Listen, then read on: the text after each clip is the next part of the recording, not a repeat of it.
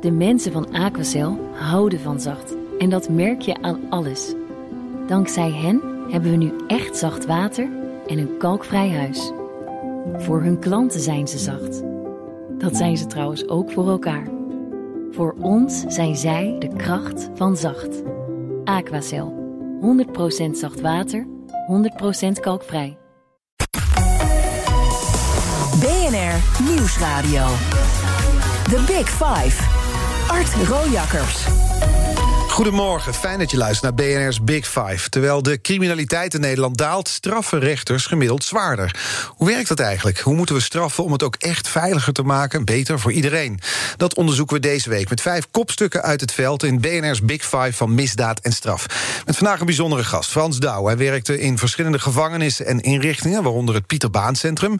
Hij was ook gevangenisdirecteur en nu geeft hij internationaal advies op het gebied van forensische psychiatrie en het gevangeniswezen. Goedemorgen.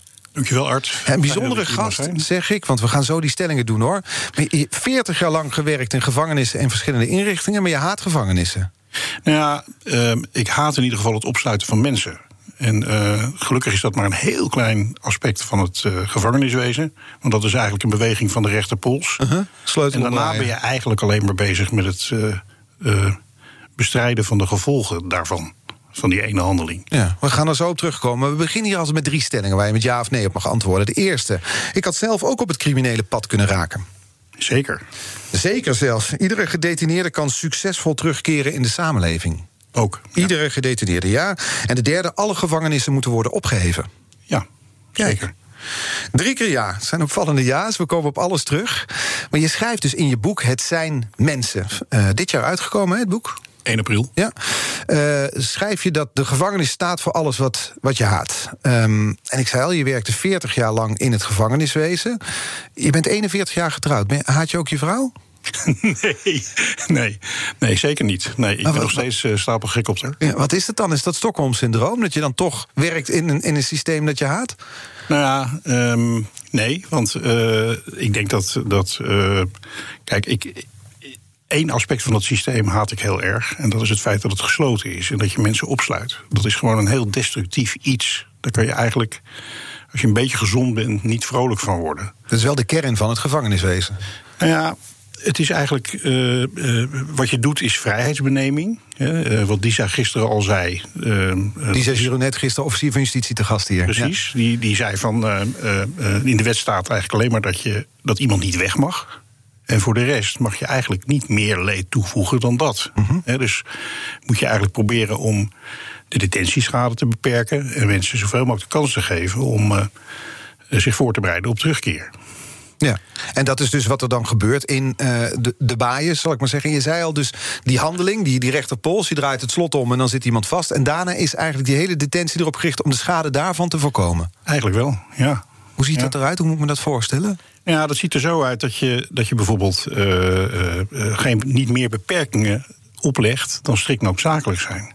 Dus dat betekent bijvoorbeeld dat, je, dat het helemaal niet nodig is om mensen extra leed aan te doen, af te knijpen, te beperken.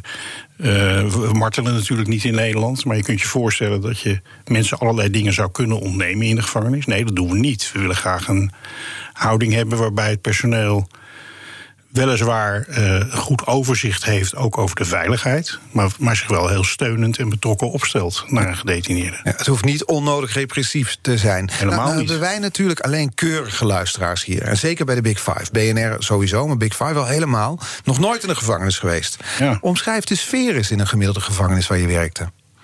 Nou, een gevangenis is eigenlijk een hele, hele saaie plek. Een gevangenis is, uh, het is gesloten natuurlijk. Er komt weinig zuurstof binnen.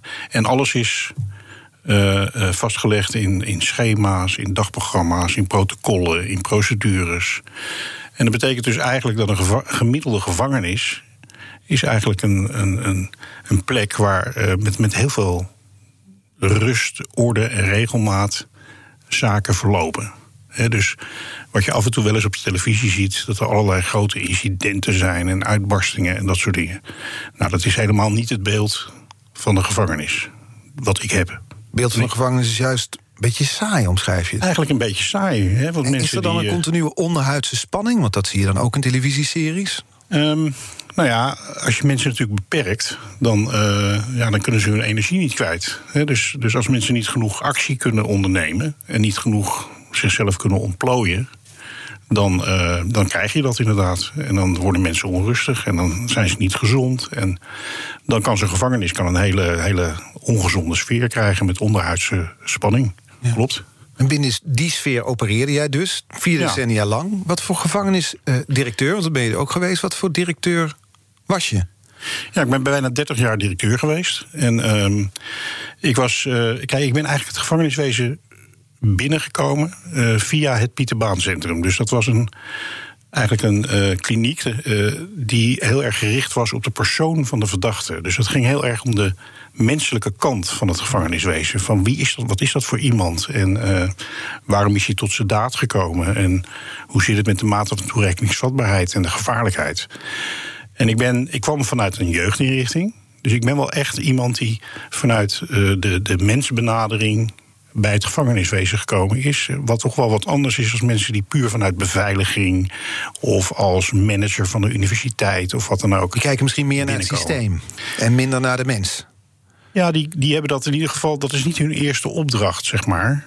Waarbij het overigens wel zo is dat ik ontzettend veel van dat soort mensen heb ontmoet. En dat hangt ook heel erg van je persoon af en van je persoonlijke ontwikkeling. Die juist heel mensgericht waren hoor. Ja, maar jij was in ieder geval op de mens uh, gericht. Je schrijft ook in je, in je boek, dat vond ik opvallend, dat je op, juist op sommige situaties afstapte waar een ander een stap terug zou doen. Ik, ik vroeg me af of je een voorbeeld kan geven van zo'n situatie. Um, ja, er zijn best wel heel veel uh, voorbeelden van. Ik, uh, een beetje een spannende situatie is dan natuurlijk een, uh, bijvoorbeeld een opstand. Dus, dus, of, of, een, of een groep gedetineerden die zich verzet. Dus op een gegeven moment. er zijn een aantal voorbeelden van, maar een voorbeeld wat niet in mijn boek staat, is een voorbeeld waarin in de sportzaal gewoon gedetineerden weigerden om terug naar de afdeling te gaan. En ehm, ja, daar was ook personeel aanwezig. En uh, ja, dan, uh, dan. Ik was toen afdelingshoofd daar. En wat ga je dan doen? Nou, mijn reflectie is toch wel heel erg dan. Voordat alle toeters en bellen ingeschakeld worden, wil ik gewoon zelf naar binnen. En dan weet ik een aantal dingen. Uh, ook wel voor een groot deel intuïtief. Ik weet bijvoorbeeld dat. Ehm, op het moment dat ik niet bedreigend ben met mijn interventie, door bijvoorbeeld alleen naar binnen te stappen, dat ik niet onnodig agressie oproep. Ik weet dat ik uh, uh, goed in staat ben over het algemeen om direct contact en verbinding te maken als ik ergens binnenstap. Dat is gewoon ook een, een persoonlijke ervaring. Mhm. En ik weet dat ik uh, kan handelen op het moment dat, dat ik blijf handelen en blijf nadenken op het moment dat het ook heel spannend wordt. Dus dan stap je daar met die kennis en die ervaring stap je over de drempel. Er is een gespannen sfeer van die spierbundels met allemaal gewichten. En een, en een paar cipiers heet het dan? Of, uh, ja, een, bijvoorbeeld een sportmeester of ja, een, sportmeester. Dus er is daar een gespannen sfeer en dan stap je daar over de drempel. En dan? Ja. Nou ja, en wat ik dan doe is gewoon uh, de mensen aankijken. En uh, daar begint het al mee. Gewoon aanwezig zijn, er gewoon zijn. Uh, op, een, op een rustige manier. En gewoon vragend gaan onderzoeken wat er, wat er aan de hand is. Dus niet beginnen met een oordeel of een plan of een eis of wat dan ook, maar met een vraag. Van jongens, vertel eens, wat, wat, wat is er aan de hand? We willen niet terug, zeggen ze dan. Nou ja, dan, dan wat, wat vaak al belangrijk is, is bijvoorbeeld om te weten of te voelen wie de leider is. Uh, dus de, de, dat is vaak degene die als eerste reageert, hè, die zo'n vraag stelt. En ehm, ja, dan is natuurlijk gewoon de vraag van waarom, wat is er aan de hand? Hoe loopt zoiets af? is, is altijd goed afgelopen. Is in 40 jaar goed afgelopen. Ja. Is dat geluk? Um, voor een belangrijk deel wel. Uh, natuurlijk ook, hè, want het kan natuurlijk ook fout gaan met dit soort dingen. Uh, het is ook wel um, uh, gewoon puur kennis van wat er dan eigenlijk speelt in zo'n situatie. Want die mensen die kunnen niet naar buiten. Ze zijn afhankelijk van het systeem. Uh, ze zijn wanhopig. Ze doen dat niet zomaar. Ze lopen grote risico's hè, om in isoleercellen te, te verdwijnen, om, om overgeplaatst en weggeplaatst te worden. En ga zo maar door. Er staat voor hun echt heel veel op het spel. Ze doen dat niet zomaar, dat weet ik ook echt. Dus dat betekent ook dat, dat als ze dat doen, dan hebben ze eigenlijk altijd wel een terecht punt ook. En dan is. Uh, Uh, en dat is wel iets wat, wat redelijk parallel loopt, in mijn geval, uh, met allerlei situaties waarin mensen bijvoorbeeld geweld gebruiken of anderen veroordelen of in hokjes plaatsen en dat soort dingen. Ergens is er onrecht gedaan. Mm -hmm.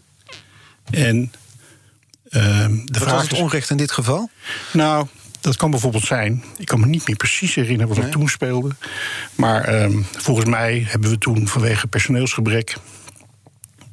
werden gewoon een aantal basisafspraken, basisrechten. die in de penitentiaire beginselenwet staan. werden gewoon niet goed nagekomen. Nee, en dan ontstaat er opstand. en dan kan een gevangenisdirecteur ja. met een ja, menselijke blik, zo omschrijf ik je, maar dat dus oplossen zonder dat er, zoals jij het noemt, de toeters en bellen aan te pas komen. ja, dus isoleercellen, geweld, noem maar op. Dat soort dingen, ja. Is dat dan.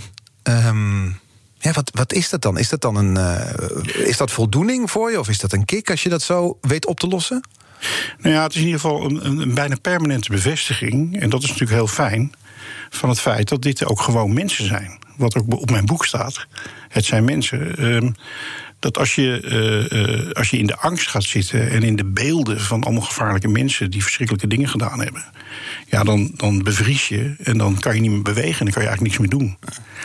Als je een uitgangspunt hebt van die mannen die daar binnen staan, die zijn ook uh, kinderen van moeders en die, die, hebben, die hebben zelf kinderen en die hebben partners en die hebben dromen en die hebben talenten. Mm -hmm. Dat zijn eigenlijk mensen zoals ik. En dan stap je daar gewoon anders op af. Met als gevolg dat mensen ook meteen anders reageren. Want mensen voelen dat meteen. Of dat nou op straat is, of in de trein, of in een gevangenis. Dat werkt eigenlijk overal hetzelfde. The Big Five. Art Rojakkers. Deze week vijf kopstukken uit de wereld van de misdaad en straf. Eerder sprak ik met Johan Bak, directeur van de reclassering... en met Disa Gironet, officier van justitie. Die gesprekken zijn natuurlijk allemaal terug te luisteren in onze BNR-app. En vandaag de gast, voormalig gevangenisdirecteur Frans Douw. Ja, een van die stellingen in het begin was... ik had zelf ook op het criminele pad kunnen raken. Daar zei je ja op. Dat was niet zomaar, want uit je boek begreep ik... dat jouw vader vreesde daarvoor tijdens je puberteit... dat je aan de andere kant van de gevangenisdeur zou belanden, hè? Dat klopt. En Waarom was hij er bang voor? Huh? Waarom was hij daar bang voor? Nou ja, ik was een jongen die, die helemaal niet paste in, in het systeem. En zoals mijn lieve moeder zei, uh, de school die, uh, waar jij geschikt voor bent, die moet nog uitgevonden worden. He, dus die, dat was echt de schuld van het systeem, mm -hmm. dat, ik, uh, dat ik niet in het systeem paste. Um, mijn moeder stond altijd achter me. Mhm. Mm -hmm. Uh, maar goed, hoe je het ook went verkeerd. Ik ben een paar keer van school gestuurd. Uh, ik heb een paar keer ben ik in een politiecel beland. Op vrij jonge leeftijd. Dus er was best wel aanleiding om te denken van... goh, dat gaat niet helemaal goed met die jongen. Dat, dat kon nog wel eens verkeerd aflopen. Geen opleidingen, dat soort dingen. Als ik er met de wetenschap van vandaag op terugkijk... dan, dan zie ik ook wel waarom ik niet in de gevangenis terechtgekomen ben... aan de andere kant van de deur. Vertel. En um, dat is omdat ik eigenlijk in een heel liefdevol gezin ben opgegroeid. Er was wel van alles aan de hand, maar het was heel liefdevol. En ik was heel welkom. Er was niet ernstig misbruik, er was geen ernstig geweld. En dat zijn voorwaarden? Dat, dat, dat is in ieder geval een ding, dat maakt het wel een stuk makkelijker. Want dan heb je gewoon een goede basis meegekregen. En het ander gaat natuurlijk over wie ik ben en mijn persoonlijkheid... en, en de belemmeringen die ik ervaar.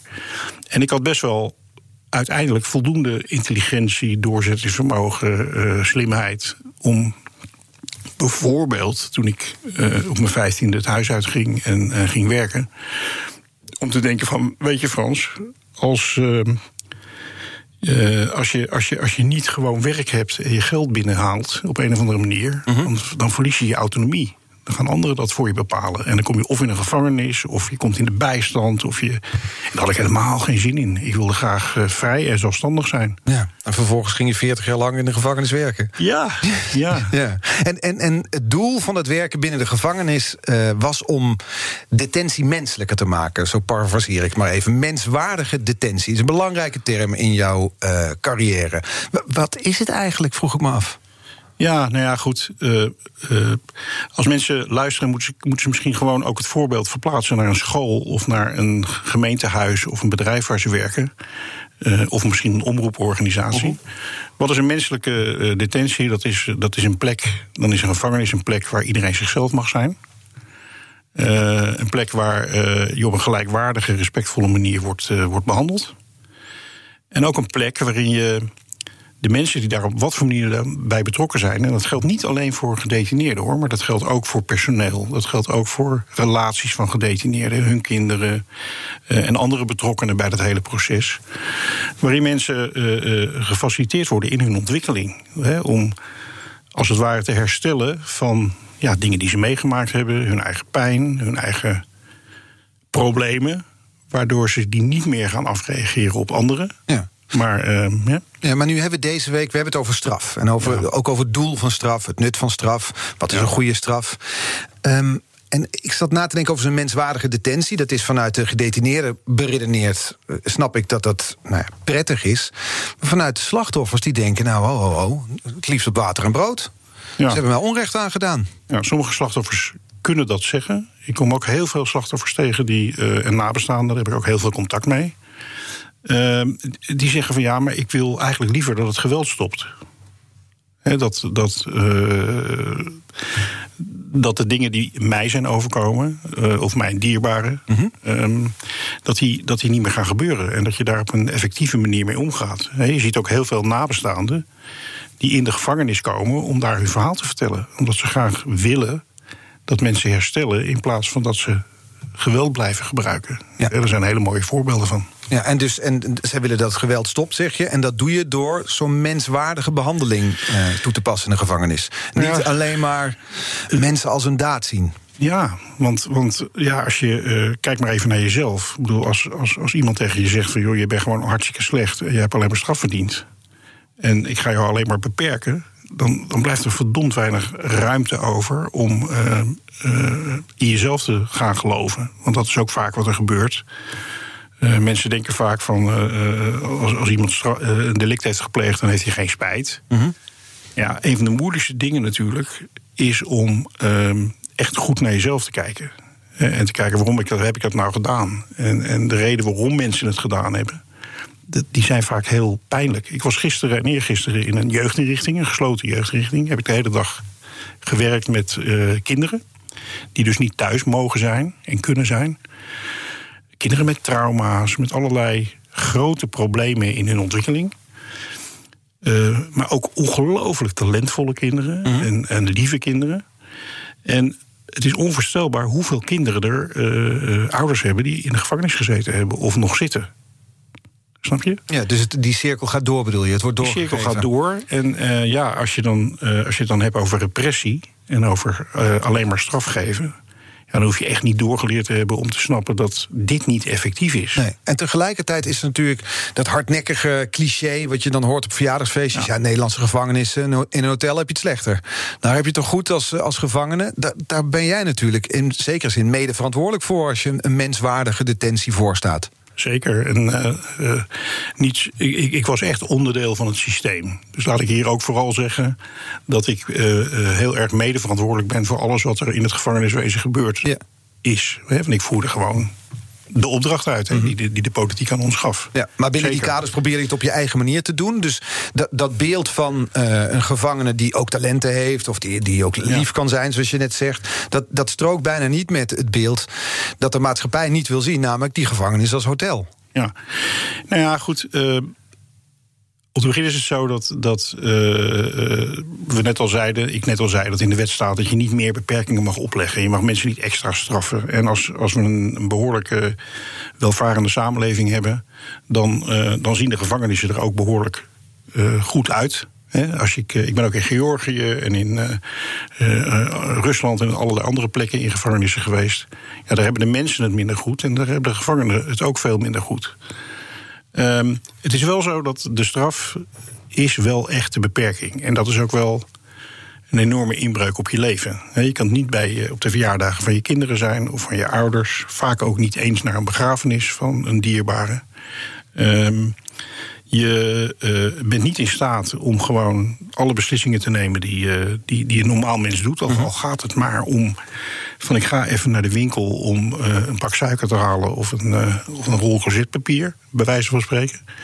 En dat is wel, dat is wel heel erg, een hele erg, dat is echt wel een straf. En, en, en mensen die dat niet als straf ervaren, en die ben ik ook tegengekomen, dat waren dan vaak mensen die het buiten zo slecht hadden dat ze blij waren dat ze veilig binnen waren. Ja, dat, ze daar dat is ook niet een heel goed teken van een gelukkig leven. Nee. Zeg maar. Nee. Het, het, heeft natuurlijk te maken met hoe je kijkt naar gedetineerden. Naar, naar, nou ja, de, of je ze ziet als mens of puur als hun, hun, daad. Gisteren was hier uh, Disa Jurenet gast. We hadden het al over haar. Officier van Justitie. En onze gasten stellen elkaar kettingvragen. En zij had een vraag die daarbij aansluit. Luister maar even mee. Frans zegt in een interview: Het is prettig om te denken dat een gevangene een ander soort mens is dan jij. Dan kan je jezelf beter voelen. Maar in ieder van ons schuilt een dader. Je kunt niet leven zonder dat je anderen onrecht aandoet. Nou, dat vond ik heel boeiend. natuurlijk ook een best wel filosofische stelling. Um, dus mijn vraag aan Frans is eigenlijk: moet dat laatste wel het streven zijn? Dus dat je probeert om te leven zonder anderen aanrecht te doen? Of gebeurt dat gewoon als mensen samenleven en moet je het kanaliseren? En als het wel een streven is, hoe doe jij dat? Ja, ja, mooie vraag van uh, Disa. Heel mooi. Uh, ja, de eerste, het eerste deel over dat, over dat interview... dat is natuurlijk gewoon dat ik zeg van... Uh, denk niet in hokjes. Mm -hmm. gedetineerden zijn gewoon mensen die tussen ons in leven. Dat zijn onze kinderen, dat zijn onze broers en zussen. Dat zijn, ja, dat zijn wij eigenlijk. Hè? Gedetineerden zijn wij eigenlijk. En wat gisteren ook aan de orde kwam in het interview... 80% van de gedetineerden zit korter dan een half jaar. Hè? Dus het zijn ook mensen die gewoon in de samenleving zijn en even weg zijn. Dat is mhm. veel meer het beeld.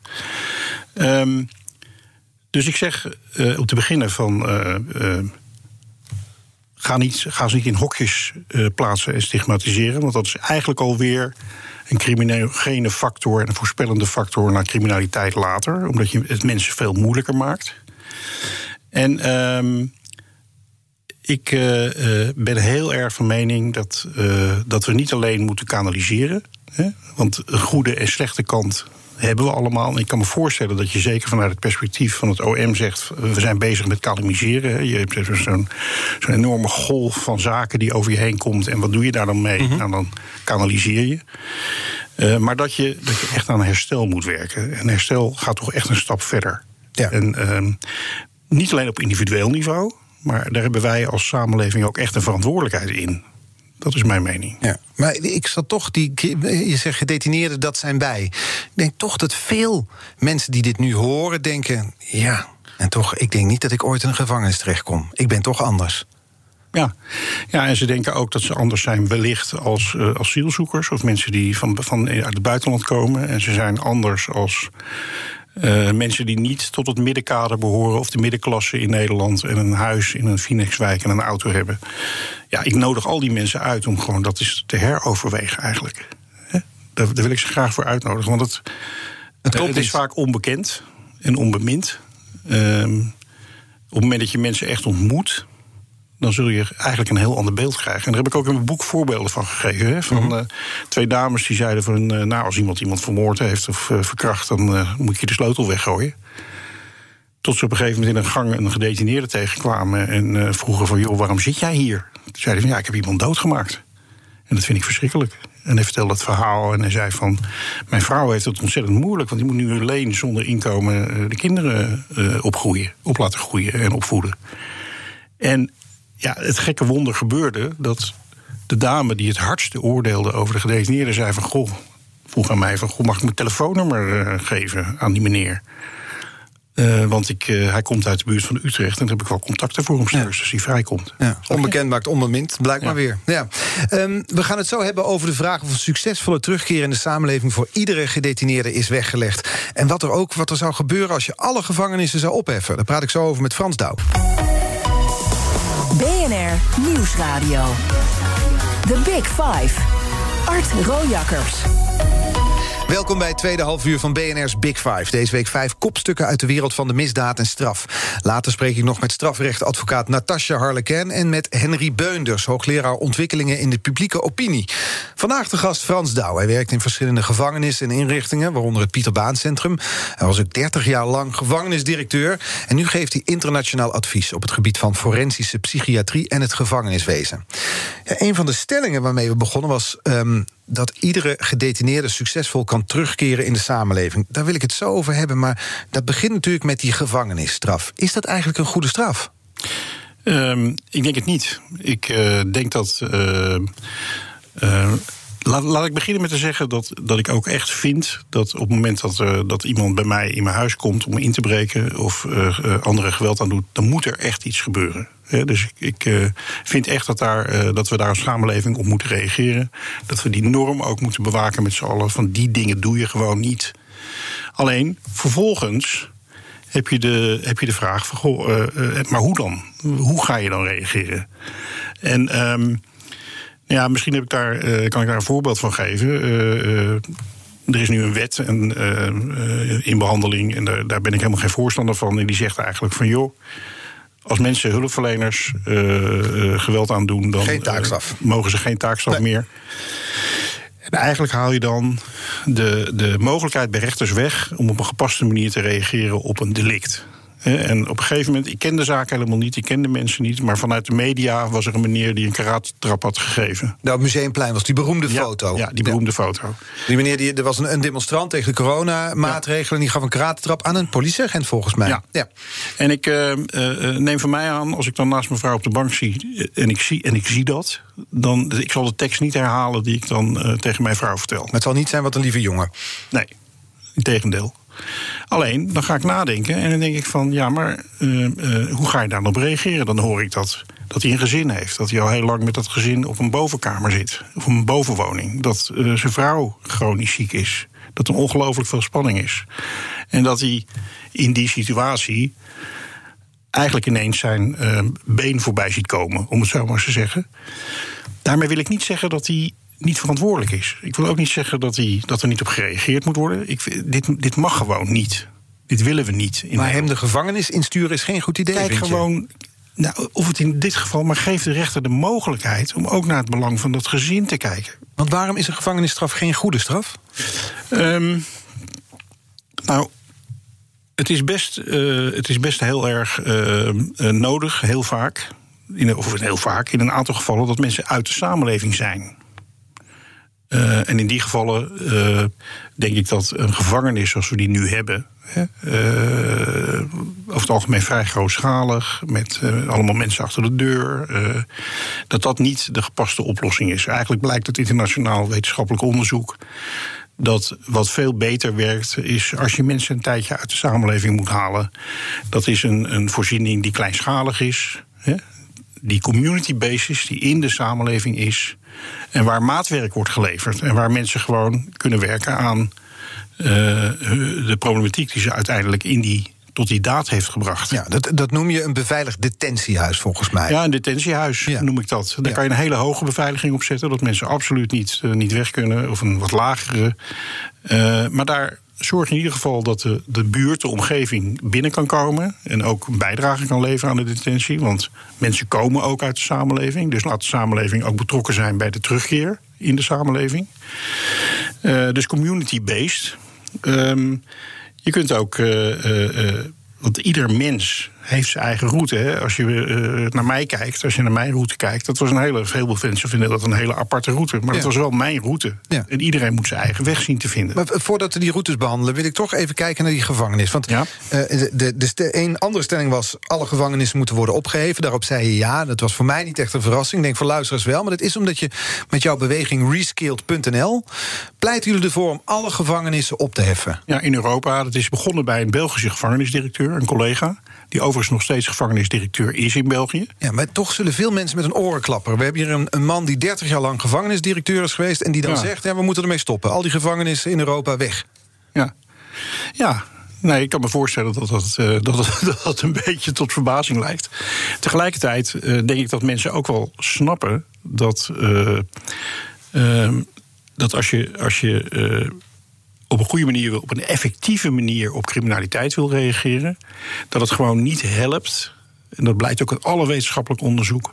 om mensen uh, grootschalig op te, uh, met, met z'n allen op te sluiten in een hele gesloten, hiërarchische uh, omgeving. Waar per definitie in iedere gevangenis over de hele wereld een aantal hele negatieve, destructieve tendensen aan de hand zijn. He, want iedere gevangenis is ongelooflijk gevoelig voor uh, parallele processen, noem ik dan maar even. De directeur schopt de, de, de, het afdelingshoofd, die schopt de bewaarder, de bewaarder de gedetineerde en de gedetineerde pakt de zwakkere gedetineerde. Mhm. voor corruptie, voor ongeautoriseerd geweld. ook heel erg voor het, het, het creëren van een soort gemeenschap waarin mensen heel erg op hun negatieve kant worden aangesproken. Maar dat is niet voor niks, denk ik dan. Want in de gevangenis zitten mensen die er fout in zijn gegaan. Die, de moordenaars en verkrachters onder ons. Die verdienen straf, vinden wij als maatschappij. Ja, dan ga je de gevangenis in en dan zitten... er zullen ongetwijfeld processen in zo'n organisatie... zo'n plek zitten die niet kloppen. Dat is namelijk overal zo. Maar dat hoort er dan een beetje bij. Ja, maar dat is om te beginnen, eh, ik begrijp dat heel goed hoor, laat ik dat vooropstellen. Uh, even het voorbeeld van op de bank zitten en onrecht zien dat iemand geweld gebruikt. Dus dat snap ik gewoon ontzettend goed. Alleen de Nederlander is gewoon echt. En de Nederlanders die ik spreek zijn echt een stuk intelligenter als dat. Die kun je heel goed uitleggen dat uh, het, het in het belang van de veiligheid van ons allemaal nodig is om op een manier te reageren die zorgt dat het geweld minder wordt en niet meer. En gevangenissen zorgen voor meer geweld? Per definitie eigenlijk wel. Ja. Je probeert. Binnen die gevangenissen ook nadat mensen vrijkomen? Uh, nee, met name nadat ze vrijkomen. Met name nadat ze vrijkomen. dus op het moment dat iemand. Uh, ik was pas geleden hield ik een lezing ergens. Dat was trouwens voor corona, moet ik erbij zeggen.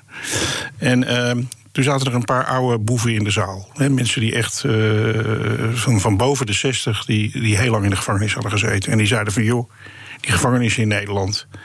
Die jonge jochies, die zitten er meestal maar twee, drie, vier maanden. En dan uh, kijken ze tv en uh, ze, ze, ze gaan een beetje op de werkzaal zitten. En daarna, zonder dat er iets gebeurd is, staan ze, weer, weer buiten. buiten. Ja. Wat er dan gebeurd is, is dat uh, ze niks geleerd hebben. Mhm. En er is niemand echt met ze aan het werk geweest. Er was ook tijd tekort voor vaak. Maar het is wel een enorme interventie in hun leven. Want uh, het zijn voortaan zijn het de barisklanten. Uh, als ze al werk hadden of, of een relatie, dan staat hij vaak heel erg meteen onder druk. De schuldensituatie wordt er niet beter van. Als ze verslaafd zijn, is daar niks aan gebeurd. Als ze een of ander psychisch of mentaal probleem hebben of een psychiatrisch probleem, is daar ook niks mee gebeurd. Dus eigenlijk is dat een hele destructieve gang van zaken. Ja, want dat vind ik opvallend. Dat zei ook Johan Bak van Reclassering. En die zei hier net ook. En nu zeg jij het weer. Dat zo'n groot gedeelte van de mensen die vastzitten in Nederland. zit maar heel kort. Ik dacht dat ongeveer 80% van de gedetineerden zit korter dan een half jaar in de gevangenis. Klopt, ja. Zeker. En daarvan zegt bijvoorbeeld Johan Bak van Reclassering Nederland... dat is niet goed, laten we dat nou omzetten in werkstraffen bijvoorbeeld. Want die zijn veel beter in het voorkomen van uh, opnieuw in de fout gaan, van recidive. Ja, werkstap is, is één optie. Uh, ik denk zelf dat het belangrijk is om uh, ja, een soort, soort uh, landschap te creëren van, van mogelijkheden. waarbij bijvoorbeeld een, een rechter kan bepalen wat, wat passend is voor een bepaalde persoon.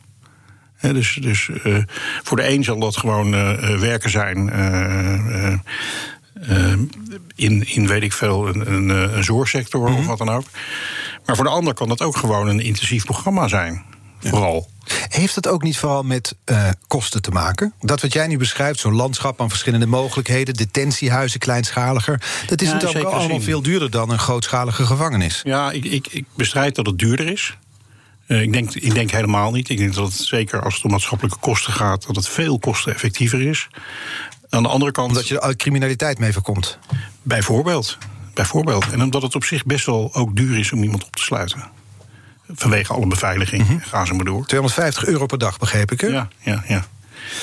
Um, nou, wat. wat, uh, wat nu ben ik even. Uh, nou ja, die korte celstraffen, dat is dus in zekere zin. Is het dus. Um, destructiever dan wij met z'n allen denken. Ik denk dat veel mensen niet weten dat de, mens, dat de meeste gedetineerden zo kort vastzitten. Wij zullen, de gemiddelde Nederlander zal het beeld hebben van eh, de moordenaar verkrachter die achter de tralies zit. Ja, ja, nee, dat, uh, dat, dat, uh, dat is niet zo. Het grootste deel is inderdaad kort gestraft. En ehm, het is zo dat de, de langgestrafte, dat, die, dat is een, een vrij beperkte groep en ehm, eh, dat is een groep die je ook heel erg uh, op een bepaalde manier kunt vergelijken soms met allerlei andere groepen die niet in de samenleving kunnen zijn. En dat zijn mensen die bijvoorbeeld geestelijk gehandicapt zijn of eh, een andere reden hebben waarom ze niet eh, het soort vrijheid en autonomie kunnen hebben als, eh, als jij en ik. Ja. Zeg maar. En dus is het zo dat die gedetineerden, 80% zit dus zo kort vast, die keren terug in eh, de samenleving. Een van die stellingen aan het begin was: iedere gedetineerde kan succesvol terugkeren in de samenleving. Daarop zei je ja. Ja, Dat verbaasde me. Want ik dacht, er zijn toch ook onverbeterlijke eh, criminelen die voortdurend in de fout gaan. Ja, nou ja, wat er, wat er heel veel gebeurt, is dat, eh, dat, dat we een bepaalde categorie mensen. Eh, die steeds terugkeren, dat we daar geen, eh, geen goede, goed antwoord op hebben. op het gedrag van die mensen. Dat zijn vaak ook bijvoorbeeld mensen die verslaafd zijn. Hè, die, eh, die, die jaren en jaren worstelen met die, met die verslaving. En dan steeds ook weer terugkomen. Wat ik wel bijna altijd zie, is dat die mensen gewoon op enig moment toch daarmee stoppen. En een maatschappelijk aanvaardbaar bestaan kunnen hebben. Waarbij eh, ik een aantal eh, ervaringen heb opgedaan in mijn loopbaan die, die me heel veel inzicht gaven. Een daarvan was. toen ik op een gegeven moment begon in het gevangeniswezen, of daar nog niet zo lang werkte, toen zijn we begonnen met drugsvrije afdelingen. En toen zeiden we eigenlijk tegen me, ik ook, hè, ik, was, ik had een van de eerste drugsvrije afdelingen. En eigenlijk zeiden we tegen mensen van, jij bent niet oké. Jij bent niet oké, want je hebt delicten gepleegd, dus ben je niet oké. Je bent verslaafd, dat is ook niet oké. Dus je begint eigenlijk, een startpunt eigenlijk van, je bent niet oké. En dan ga je met die mensen aan de slag en dan ga je ze zeggen van ja, je bent verslaafd, maar je mag niet gebruiken. Nou ja, dat is nogal een tegenstelling. Hè? Dus mensen gaan toch zoeken naar manieren om te gebruiken, want ze zijn verslaafd. Ze hebben een verslavingsziekte. En ehm, dan blijf je heel lang als systeem, eh, als maatschappelijk systeem en met zo'n individu, blijf je in dezelfde vicieuze cirkel zitten. Terwijl ja, sindsdien hebben we ook manieren gevonden om te kijken hoe je kunt accepteren dat iemand nou eenmaal verslaafd is. En je hem toch een menselijk en maatschappelijk aanvaardbaar bestaan kunt bieden. Het leger des Heils heeft dat soort voorzieningen, bijvoorbeeld. En dan zie je eigenlijk dat de schade enorm beperkt wordt. Dat mensen ook veel minder eh, hun toevlucht zoeken tot de criminaliteit. En dat je eigenlijk stapje voor stapje toch een vorm van herstel gaat zien. The Big Five. Art Rojakkers. Je luistert naar BNR's Big Five van de misdaad en straf... met vandaag de gast voormalig gevangenisdirecteur Frans Douw. Die dus vindt dat gevangenissen moeten worden opgeheven. Tenminste, die in Europa, om daar maar eens te beginnen. En dus ook in ons land. En pleit voor een detentiehuis. Ik was daar nog wel benieuwd naar. Laten we daar nog eens naar kijken. Schets eens het droomdetentiehuis. Hoe ziet een gemiddelde dag daar eruit? Ben je daar van 9 tot 5? Ben je, word je daar ook opgesloten? Hoe, hoe werkt het? Ja, ehm, laat ik beginnen met te zeggen dat, eh, want dat was ik net even kwijt, dat we uit een hele periode komen van ongeveer 40 jaar, waarin vooral eh, eh, geld en positie belangrijk was. En we allemaal elkaars concurrent werden. Het neoliberalisme eigenlijk. hè, Die periode zitten we eigenlijk middenin. En die, het gevolg daarvan is dat we. eh, omdat we elkaars concurrent zijn, ehm, gedetineerden eh, eh, die niet uit die badkuip kunnen klimmen en eh, de rand niet kunnen bereiken, daarvan zeggen we eigenlijk van ja, die zijn niet sterk genoeg, dus daar investeren we niet in. En als die mensen zelfstandig naar die rand kunnen komen, dan doen we het wel. Maar dan kun je je afvragen of je daar wel in hoeft te investeren, want die kunnen het zelf al. Een beetje dat beeld. Ja, helder. Wat eh, dat voor consequentie heeft voor de manier waarop je aan deten- over detentie denkt, is dat het niet alleen maar over geld gaat en over positie, maar het gaat ook over allerlei andere waarden, hè, sociale waarden. Hoe ben je als medemens? Hoe kun je zorgen dat, eh, eh, dat, dat, dat mensen in een context komen waarin ze zich kunnen ontwikkelen? Ja. Ik liep een keer met een minister door mijn inrichting. En die zei van, eh, goh, eh, eh, er zitten toch wel heel veel mensen met verstandelijke beperking schijnen hier te zitten. Hè? En toen zei ik van ja, dat klopt. Eh, 40% ongeveer heeft een licht verstandelijke beperking in detentie. Hij zegt, wat moeten we nou met die mensen? Ik zeg, nou dat zijn hele talentvolle, goede mensen. Het enige wat we moeten doen is een context creëren... waarin we gebruik kunnen maken van hun talenten. Ja, dat is nogal wat. Ik zeg, nou, jij bent minister geworden. Dat was, eh, dat is een fantastische baan. Welk minister was dit? Ga ik niet zeggen. nee, nee, nee. Ehm, want het gaat niet om hem als persoon. Maar, Maar leuk dat Don nog op bezoek eens- was en toen. Ja, Ja. Maar ga eens na hoeveel wij als samenleving eh, iedereen betaald en geïnvesteerd heeft om te zorgen dat jij minister werd. Zeg maar. En toevallig eh, paste jij goed in het profiel wat wij met z'n allen willen. Ja. Je had het talent, je had de mogelijkheden, maar je hebt ook ontzettend veel gekregen van iedereen, van ons allemaal. om hier te komen. Nou, dat proberen ze Kwam ook het zo... binnen, die boodschap? Ja, die kwam wel binnen. Ja, ja. het is iemand die, eh, die later ook nog wel. eh, eh, be- bepaalde activiteiten die ik deed, die, die, heeft hij ook echt wel gesteund. Ja, nou, wat, wat aardig van Pietijn Donder. nu dat detentiehuis, want da- daar, daar ben Ja. ik wel benieuwd naar. Het alternatief dus voor de gevangenis. Want we hebben geschetst in de, de afgelopen drie kwartier... hoe zo'n gevangenisstraf eigenlijk extra schade kan opleveren. Je, het fenomeen detentieschade. Je hebt niet alleen de straf, Ja. maar je kan ook je baan kwijtraken... je huis, je relatie, en dat is niet de straf. Dat zou anders moeten kunnen, denk je. Dus bijvoorbeeld door zo'n detentiehuis, kleinschaliger... worden mensen daarin opgesloten of komen ze daar van 9 tot 5? Nee, dan kunnen mensen gewoon eh, 24 uur per dag worden opgesloten. Hoe ziet een dag eruit? Alleen het is maatwerk. Dus dat betekent dat er ook fases zijn waarin mensen meer vrijheden hebben. Maar dat hangt heel erg van het maatwerk af, van het individuele traject wat iemand nodig heeft. En is het een rijtjeshuis gewoon ergens in de Vinex-wijk in Nederland? Uh, nou, de eerste modellen die bedacht zijn, uh, die, uh, dat zijn huizen die wel weliswaar in de stad zijn, maar redelijk apart liggen.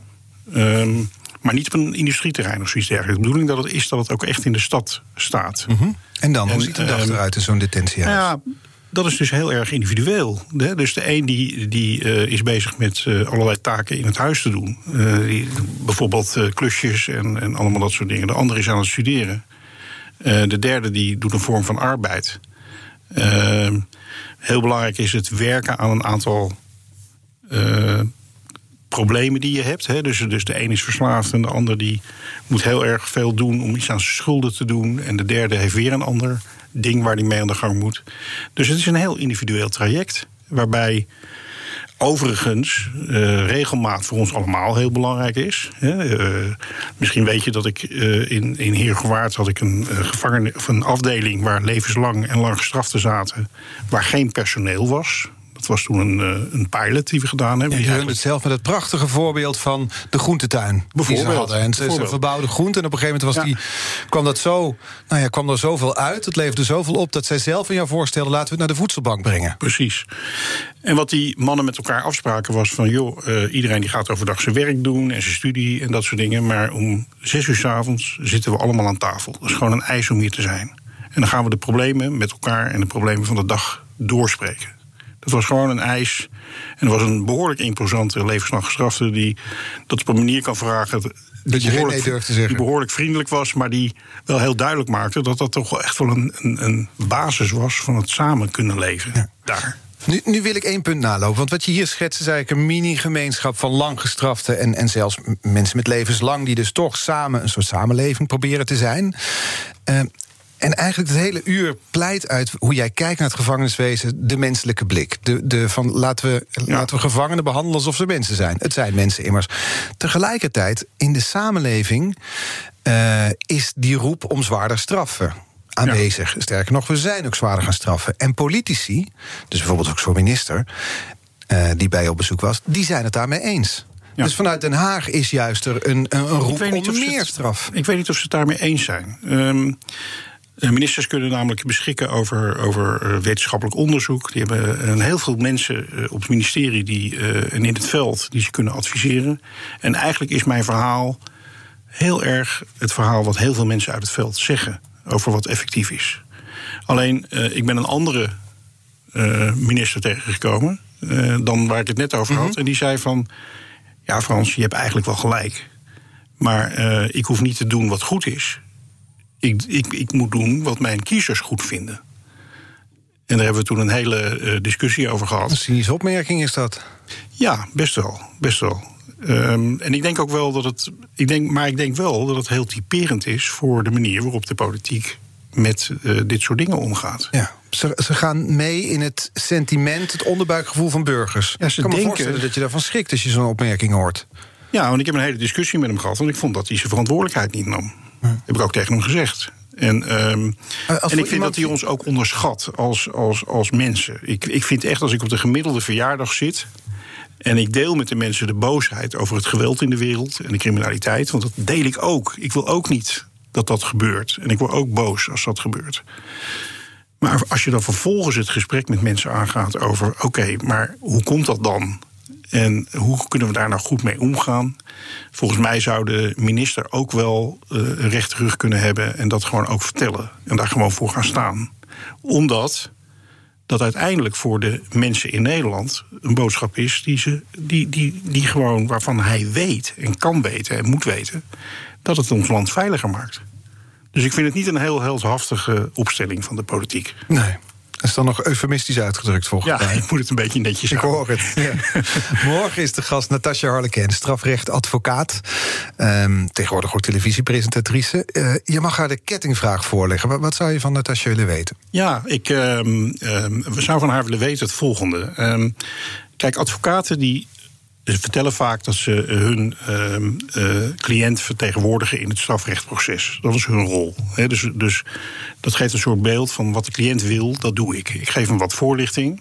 Dat vertelt uh, Natasja ook in, eh, in interviews. Ik geef hem heel veel voorlichting over hoe het systeem werkt. Ik denk dat dat ook heel belangrijk is. En vervolgens maakt hij een keuze van wat, wat hij wil dat ik ga doen en hoe, welke route we gaan kiezen. Ehm, wat ik van haar zou willen weten is of zij ook de mogelijkheid heeft en de ruimte kan vinden om aan herstel te werken. En of daar een bijdrage in ieder geval in te leveren. Want ik ken ook heel veel cliënten die zeg maar. Ja, eh, eh, alleen maar gewoon zo snel mogelijk buiten willen komen. Ja. En eh, dan tegen hun advocaat zeggen van... joh, het maakt niet uit hoe je het. doet... maar regel gewoon dat ik gewoon, dat ik gewoon weer buiten kom. Zonder te dat- kijken naar hoe iemand eh, eh, niet nog een keer de Precies, fout in terwijl, terwijl, terwijl ik heb haar vaak op de televisie gezien. En volgens mij is ze een hele intelligente en invoelende vrouw. Zij zal ook vaak het gevoel hebben van ja, is het niet verstandiger als er wat anders gebeurt? Ja. We gaan het er morgen voorleggen. Ik was nog benieuwd in deze laatste minuut wat voor jou persoonlijk nu na 40 jaar gevangeniswezen, als je het in een paar woorden samenvat, de belangrijkste les is.